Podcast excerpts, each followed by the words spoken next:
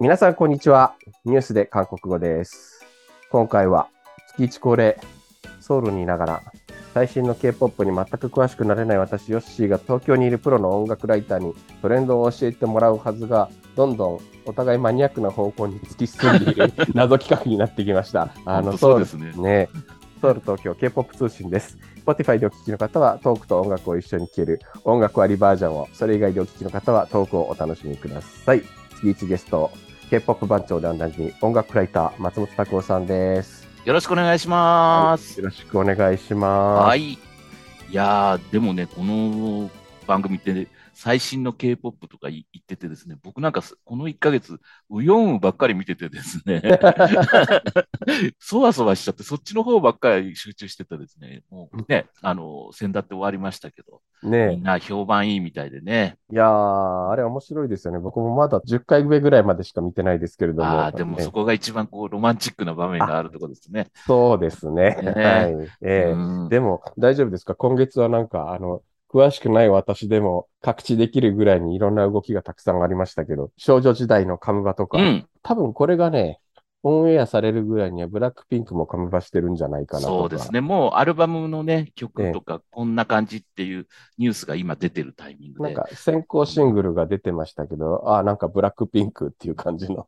いやー、でもね、僕はあれもね、どっかで書きたいなと思ってたんですけど、はい。やっぱりもうどう考えても売れるっていう曲ですよね。まあ、そうですね。えやっぱりエスニックっていうのが今世界的にこうトレンドとは言わなくて結構ヒット曲に中近東のリズムとかいろいろ欧米以外のものを入れるっていうのはちょっとおしゃれなんですよね。えほうほうほうほう。そこにちゃんと自分とこの国の楽器、カヤグムでしたっけあれね。ああ、そうですね。そういう伝統楽器の旋律がちょっとありましたね、あれ。あれを最初にぶち込むっていう、こういうね、あの、私たちは韓国なのよっていうね、ええあれもかっこいいなと思って、もうね、先にそういう書きたいこと言っちゃいましたけど、まあ、あの、すごいなと思いましたね。ですね。少女時代はどうでした？なんか、あの、この間、あっと気がついたんですけど、松本さんのこの間の著書、少女時代が入ってなかった。それよく言われるんですよ。あとね、東方神起も入ってないっていうね、でも、評価してないってわけじゃなくて、ええ生き様が影響を与えたってグループだったんで、はいはい。なかなかこう音楽で紹介しづらかったんですけど、はいはい今回はね、やっぱりね、あの、ユーロポップって言ってね、昔、あの、古くだったらね、あの、アバね、あアバから流れる、こう、なんソフトな、キラキラしたポップスっていうのがあるんですよ。ヨーロッパで受けるような。あ、ありますね。はいだはいだ。から今回、少女時代が5年ぶりにカムバックして、ああいうキラキラした曲でっていう、その流行りとか関係なく、うん。うん、あの、アバの復活みたいなノリの、キラキラした感じで出てくるって、やっぱり SM うまいよなっていうか、うーんう。ん、なんかもう事務所もみんなチリチリになってるのに、それを乗り越えて復活したっていうのはちょっとなんかドラマを感じましたけどね。あれ、どう、えっと、所属はそっか、うん別々にもうソロ活動では、えっと、どっかの事務所みたいな感じでしたっけね。そうですね。まあ、まだ SM に残ってる人たちが大半なんだけども、やっぱり一部がもう、あの、えっと、契約更新の時に離れていて、うん、だけど、それを、あえてそれをやっぱり乗り越えて復活したっていう。なるほどね。ええまああ、こ今回、なんか、この番組スタートして以来、ちゃんと音楽の話してますねちゃ。んと最新の音楽の話をし ようやく、ようやくそんな話をしだしましたね。遅いっていうね。まあ、個人的にはやっぱり少女時代9人でやってほしいなとか、未だに思っている方ですけど。こに突っ込みます？いや、ここはあんまり深入りしないで。そうですね。はい。ということで、うんえっと、今日のお題ですけれども、今日は、はいあの、やっぱり私がこちらにいて感じたことなんですが、ミュージカルがすごい来てる。いや、おい、お前、今頃言ってるのか、そんなものはもう10年前からそうだぞって、よく突っ込まれるんですけれども、あの、これはね、本当にデータとして来ていて、実は、本当に今、対策が目白押し、うんうんうん。えーこの今年2022年上半期から、うん特にすごい話題になることが多いんですよ。で、調べてみたら、8月19日ぐらいまでのチケット売上額っていうのがもうすでに去年の売上額を超えていて、すごい。2500、2551億ウォンぐらい。でなんかわかんなないですけど、すごい額だってことですよね。い、ね。これがすごいのが、あの、2019年が1670億ウォンぐらいあ、もう、じゃあそう。そうや、伸びでが。もうなんかコロナ前の実は1.5倍になっているってういう、ん。うん。凄まじいことになっていて。あええの、あれですよね。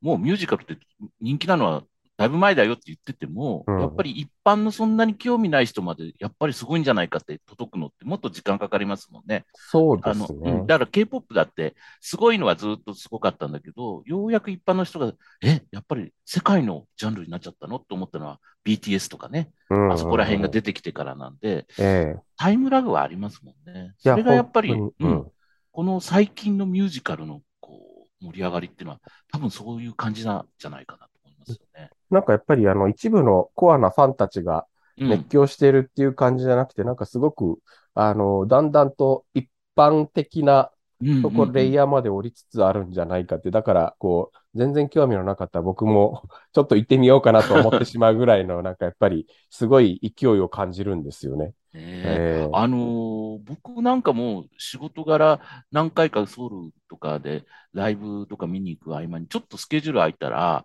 小劇場みたいなところ行ってね、あのー向こうのミュージカルとか時々見たりするんですけど、ええやっぱりもうなんででしょうね、えっと、一般の人に根付いてる感じありますよね。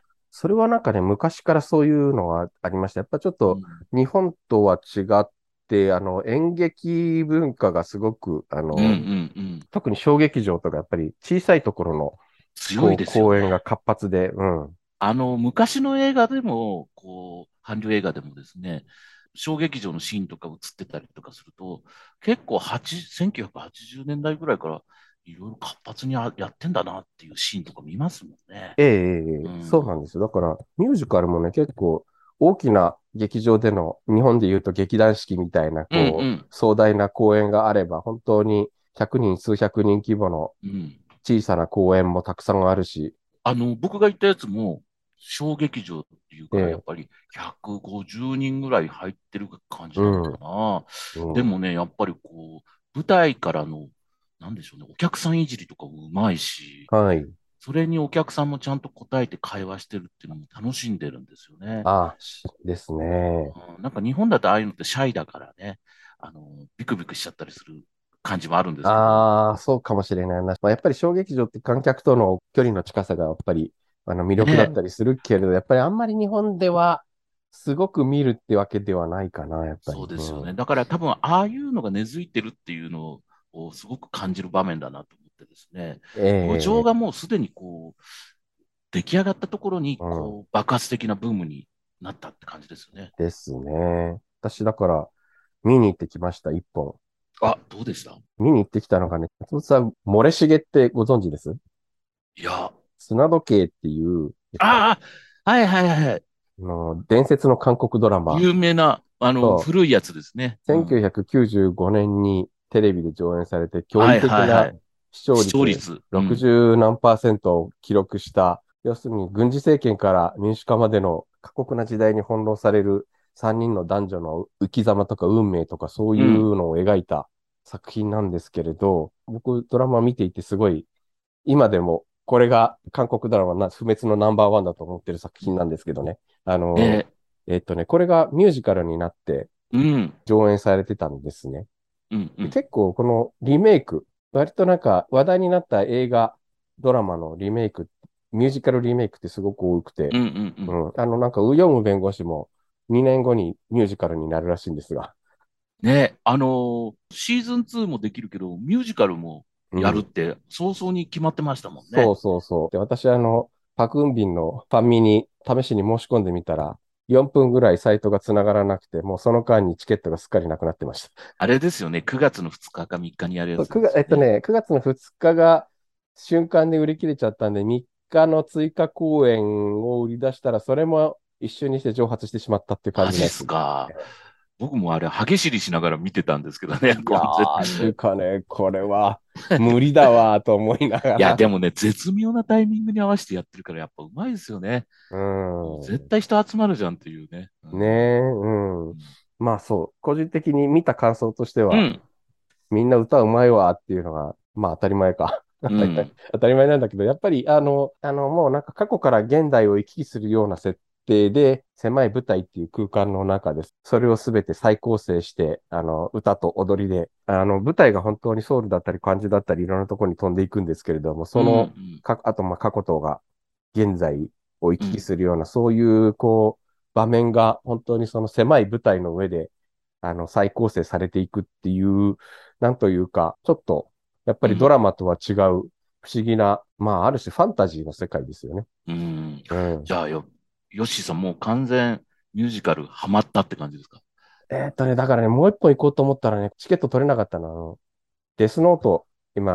韓国でミュージカルでやっていて、うんこれもなんかすごい大人気で、やっぱりあの、デスノート自体が人気あるってことですよあね。ねデスノート自体がやっぱり韓国ですごい人気の作品なんですけれども、今回のミュージカルもなんか大人気で、本当にう、うっかりしていたら本当にチケット取れなくて、ちょっと失敗して、がっかりミ。ミュージカルって基本的にね、韓国だから安いってわけじゃなくて、結構いい値段ですもんね。あのー、森重もなんか S 席で13万ウォンぐらい払いましたね。ああ、でも気持ち安いのかな。まあ、まあ S 席。で、その上にさらにもうちょっと高いのがあるんですけどねなるほどね。で、なんかう S 席でもだいぶ遠いなと思った、正直。ああ、えーやっぱりもうちょっと近いでみたいなと思ったな。うん。ああ、でもやっぱりそんなもんですよね。うん値段価格的にはね。うん。うん。あのーまあ、こういう、その一連のミュージカルの盛り上がりっていうのは、その、もちろんそういう舞台にとどまらずですね、いろんなところに波及してるなっていうことで、え今回ちょっとね、あの、僕の方で取り上げたいなと思ったのが、アンナラスマナラ、えー魔法の旋律っていうね、えーネットフリックスなんかで、なえーやってる全6話のドラマがあるんですけど、はいこれがですね、なかなかちょっとミュージカルの影響というか、巧みに取り入れたドラマで、僕ちょっとね、一通り見終わって、素晴らしいなと思ったんですけど、はいまあ、その話をする前にですね、まずはちょっとそのドラマのテーマソングをちょっと紹介したいと思います。はい。マジック・イン・ユーです。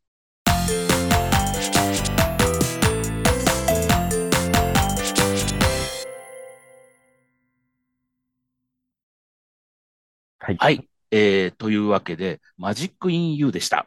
はい。ねまあ、本当ミュージカルの華やかな感じがね、パーンと、ねえ、ね、出てくる。明るい、ポップなというか、なんかミュージカルな感じの曲ですね、なんというかね。うんあのーこれで始まるんですけど、いや、なんじゃ、これやっぱり普通のミュージカルっぽいじゃんと思うかもしれないんですけど、これがですね、やっぱ韓流ドラマなんで、うん愛憎物語とかいろいろいじめとかですね、えいろいろドロドロっとしたのが絡んできてね、で、結局、いろいろその間に、あの、主人公が歌ったりとか、いろいろあるんですけど、エンディングの方はですね、まあ、ネタバレしないように言うと、そんなに主人公とか主要人物は幸せになってないっていうね。えあらまあ。あの、普通のミュージカルだったら、あーっつってもう、ハッピーってなるんですけど、なんとなくもやっとして終わるっていう。でも、その間のそのミュージカルのその歌の入れ方っていうのがすっごい自然だったんですよ。ああ。で、僕やっぱりミュージカルってそんなに苦手とは言わないけど、そんなに興味なかったんですけど、やっぱりその韓流ドラマっぽい展開の中に自然と入れて、しかもこのドラマですね、主要キャストがちゃんと自ら歌ってるんですよね。ミュージカルスターでもなかったと思うんですけど、すごくうまいんですよ。ああ。で、やっぱそこに、そのさっきヨシーさんも言ってたように、こう、みんな歌うまいなっていう、その韓国の人ね。で、一回僕、インタビューである箇所に、なんでこんなに韓国の人って歌うまいんですかねって雑談をしたときに、やっぱ唐辛子たくさん食べてるから、声帯太くなってるんですよね、みたいな。大笑いされたことあるんですよ。そんなことねえよ、みたいなこと言われて、いやー、そんなことないっすよ、とか言って、全然記事にできないような会話したことありますけど、ただ、そう思っちゃうぐらい、やっぱりみんな、均一でうまいですよね。うん。うんすいません、僕、このドラマを一本ぐらい見なきゃと思いつつ、ちょっと今週コロナで、コロナにかかって寝込んでいたのと、なんか、そんなの言っていいんですか？いや、大丈夫。別にいいです、いいです。あの、まあでもこれ、オンライン収録だから。あまあでもね、これが始まる頃にはね、公開されることはね、とっくに治ってますし。これが公開される頃にはもう自宅隔離も解除になってると思いますけれど。ね、いや、ただやっぱりこう、ね、K-POP だけ切り取ったって、みんな声が太いし安定感があって表情豊かってよく言われるけど、ええまあ国の違いとかであんまり言いたくないんですけど、やっぱり平均的にみんな歌うまいっすよね。ああ、そうですね。なんか、あとやっぱり全部文化のせいにしちゃうのはちょっうんうんとあれかもしれないけど、やっぱりなんかこう、みんなで歌って踊って、生やしてみたいなところは、やっぱり日本よりも結構割と一般市民の文化として、なんか根付いてるようなところもあって、あの、ウヨンウ弁護士で、うんうんうん。こう、住民たちの説得にやってきた弁護士に対して、あの、住民たちが、おい、お前、一曲歌えって言って、ああいう、場面があったでしょ？それで、あの、それで和むみたいなね。そうそうそう。それでみんな反コースみたいな。そうそうそうそう。そんなことあるかよと思うんですけど、でも、うんああいうノリですよね。そうそう。弁護士が歌うより先にもう自分たちが歌い出して、で、仕方なくその弁護士ももう一曲歌わざるを得なくなるみたいな。うんね、うんでも、ちゃんとあんな真面目風の人でもちゃんと歌っちゃうっていうのが韓国っぽいんですよね。ええあれなんかすごく韓国っぽいなって。あの、あの、生やしてる曲、あーみうんさらんって、あの本当大学生のミーティングとか、酒の席とかで本当によく歌われる 林歌で、ええあ、それはいい情報ですね。ええな これ懐かしいなと。い。懐かしい。あの、韓国の人なら誰でも知ってる歌だと思います、本当に。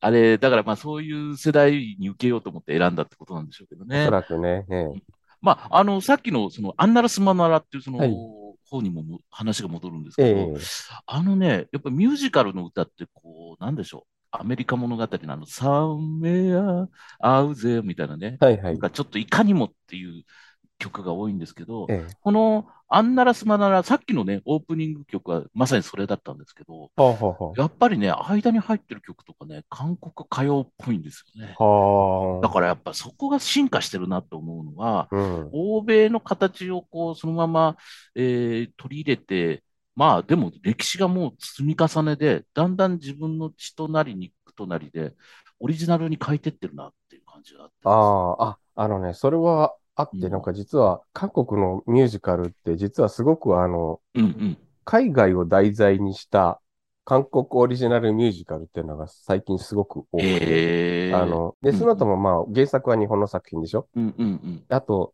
最近すごく話題になっていたのが、あの、マタハリっていう、うんうんうん。まあ、あの、第一次世界大戦の、ね。ああの、まあ、伝説の女スパイという、悲悲劇の女スパイと言われる。あれを、えー、元ピンクルのオクチュヒョン、今や大ミュージカルスターですけども、トップスターじゃないですか。そう、彼女が主演して、これもまた大ヒット作品になっていたり、うん。えー、とかあ、ライオンキングもなんかちょっとこっちで上演してましたしね、今。ねそれもヒットしてたな。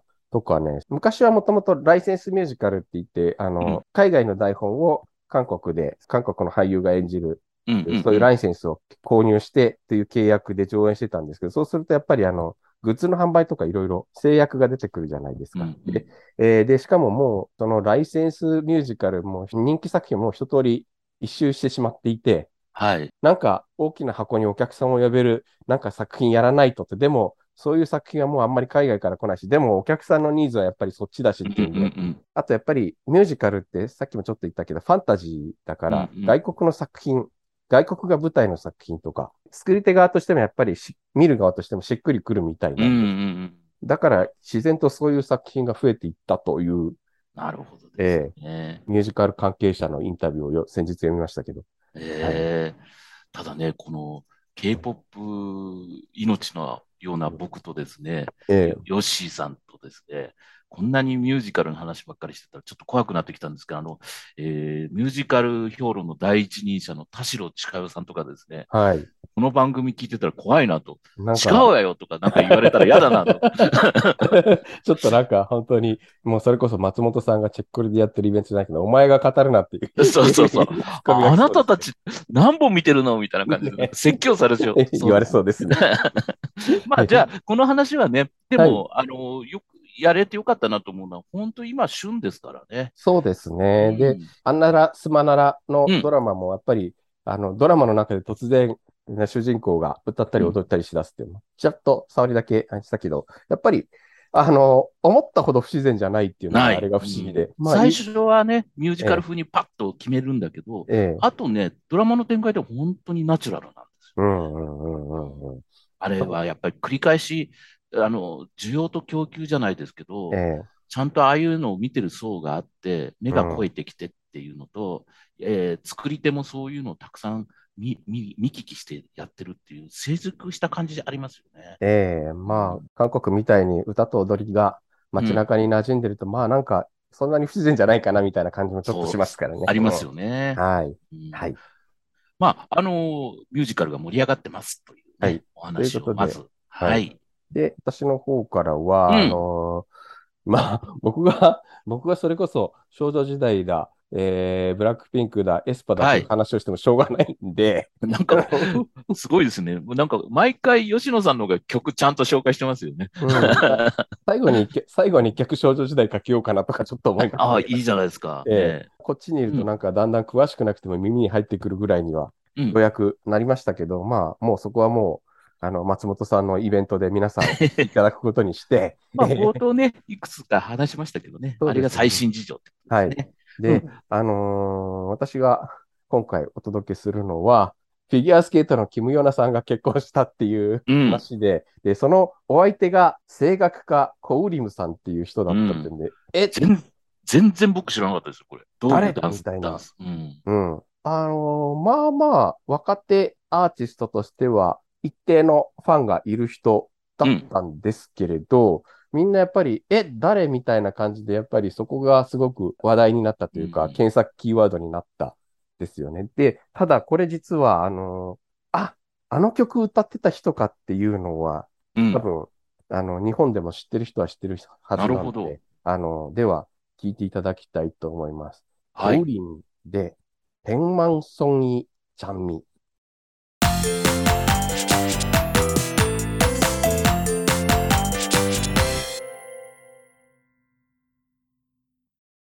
真っ赤な、いい、真っ赤な。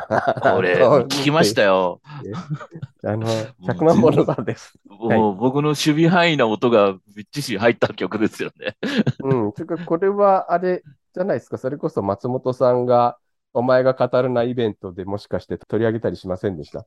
あの、なんで？あ、この曲は、あの、だからドラマのマイディアミスター、ナエア女子に、ま、マイディアミスターとか取り上げてないですもん。あ、そうなんですね。うんあの、ドラマのマイディアミスターで印象的な舞台になっている飲み屋さんがあって、そこの女主人のテーマ曲みたいな感じで、すえごく印象的な場面で流れる。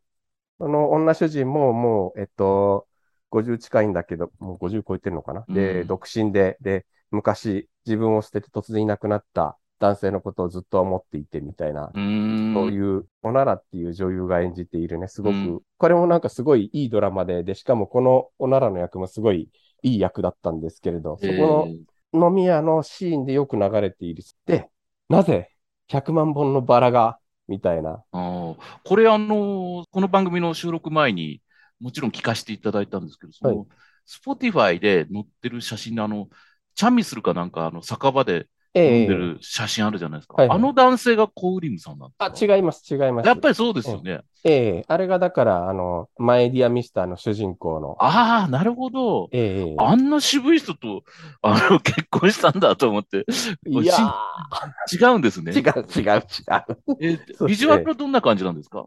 ビジュアルも、いや、なんか、なんとも、なんと、ないや、なあの、普通にいい男ですよ。ちょっとアイドルっぽい感じの。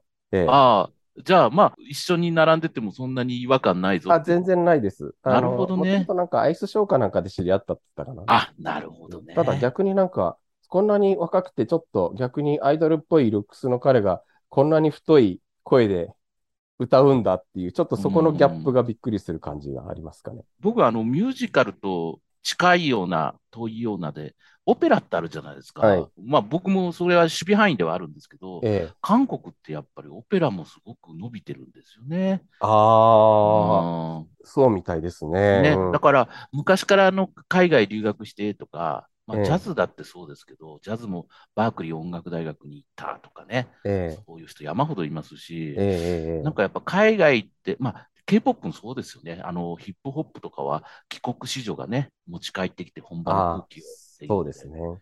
根付いたっていうのもありますし、えやっぱ早くからこう留学とか向こう住んでっていう人たちが持ち帰って、ミュージカルともつながってくるんじゃないですかね。やっぱこう、個性量の豊かさとか、勢いとか、パワフルな感じっていうのは、音楽に関して言ったらどこのジャンルも共通してますよね。ありますね。なんかそれは本当にあるな。で、なぜうん。うん。韓国に100万本のバラがあるのかってなんかすごく、あの、僕は気になっていろいろ調べたら、いろいろ面白くって、もともとうん。ラトビアの詩人の、もともとラトビアの詩人と作曲が書いた歌で、ラトビアの出身の歌手が歌って、歌ったね曲で、あの、マーラが昔、で、そういうなんか民衆の歌みたいなのを加藤時子がってやつでしたよね。そうですね。確かあのね、ざっくり言うと、あの、もともとのラトビアの曲は、日本語のグリーングリーンみたいな歌。うんうんうんうんうん。まあ、それを母と娘に聞いて、ある日ママと二人で語り合ったの。この世に生きる喜び、そして悲しみのことを。で、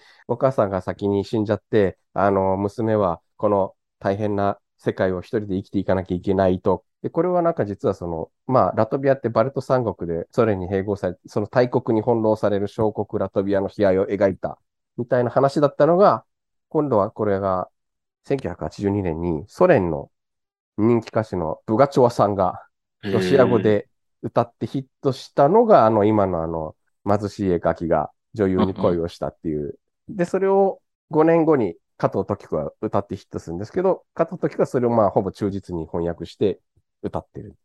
なるほど。で、それの10年後の97年に、シムスボンって韓国の大御所の歌手がいまいますすねね。。実は彼女の持ち歌なんですね、これ。えもともとは。で、歌詞がね、また全然違う歌詞なんですよ、これ。ああの、で、シムスボンは、やっぱなんか、あ、100万本のバラいいわ、歌いたいわ、と思ったんだけれど、おそらく加藤時子の歌を聴いてそう思ったんだけど、本人は否定していますが、あの、まあね、ええ多分きっかけはそこなんだろうなと思いますそう、うねん。。ただどうもなんか歌詞がやっぱり韓国の人にはピンとこないなっていうう、ん。と思ったらしく、自分で全く違う歌詞に作り変えちゃったんです。うんで、その、、どういう話になったかっていうと、違う星から地球に私は愛を与えるためにやってきた。本当の愛っていうのは惜しみなく見返りを求めないで全てを捧げる真実の愛。それが、えー花開いた時にこの100万本のバラが咲き乱れるんだっていう。うんうん。私は、でも私はそれを咲かせたので、あの別の星から迎えに来た恋人とまた故郷の星に帰るわ、みたいな、そうういう、んうん。そういうちょっとストーリー仕立ての歌になっているんですけど。じゃあ、新しい歌詞もそれなりに味わいがあっていいじゃないですかね。そう、なんかね、あの、いろんなバージョンがあるんですけども、なんかどれもなんかそれなりにストーリー仕立てというか、うんになっていて、あの、味わいがあるんですよね、これ。ううんん。じゃあ、まあ、あの、韓国の人たちにとってみたら、すごく馴染みのある曲ではあるってことなんですね。あの、すごく定番の曲で、いろんなカバーバージョンがたくさんあって、ファイオビとか、そういう人も歌ってたりして、火曜日歌ってましたっけ？歌ってるらしいです。僕も聞いたことはないけれど。僕もファンだったんですけど、あれうんあと、あの、あと、あの、有名なところではパダバージョンもあります。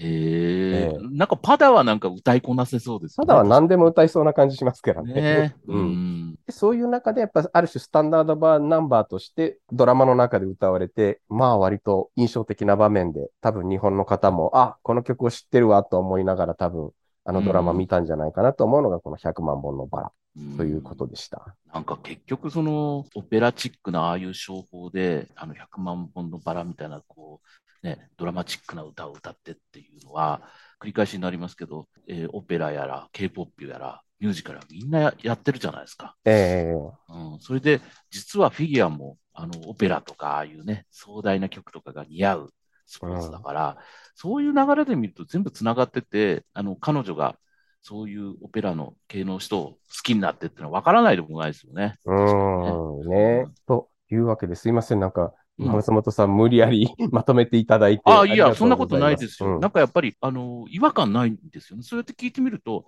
そなんでこんな人とと思うけど、う。うん。ゆっくり紐解いてみると、全部ね、やっぱり韓国の好きな流れっていうか、好きなタイプの歌を歌ってるってことなんでしょうね。まあそうですね。やっぱり、まあ、総じて皆さん音楽好きだし、クラシックオペラとかそういうところにも意外と敷居が高くないしっていうところはやっぱりあるかなという気はしますよそうね。はい。なんか、無理やりまとめた感はありますけど、本当今、納得しましたね。腑に落ちましたね。ね、うんなんかありがとうございます。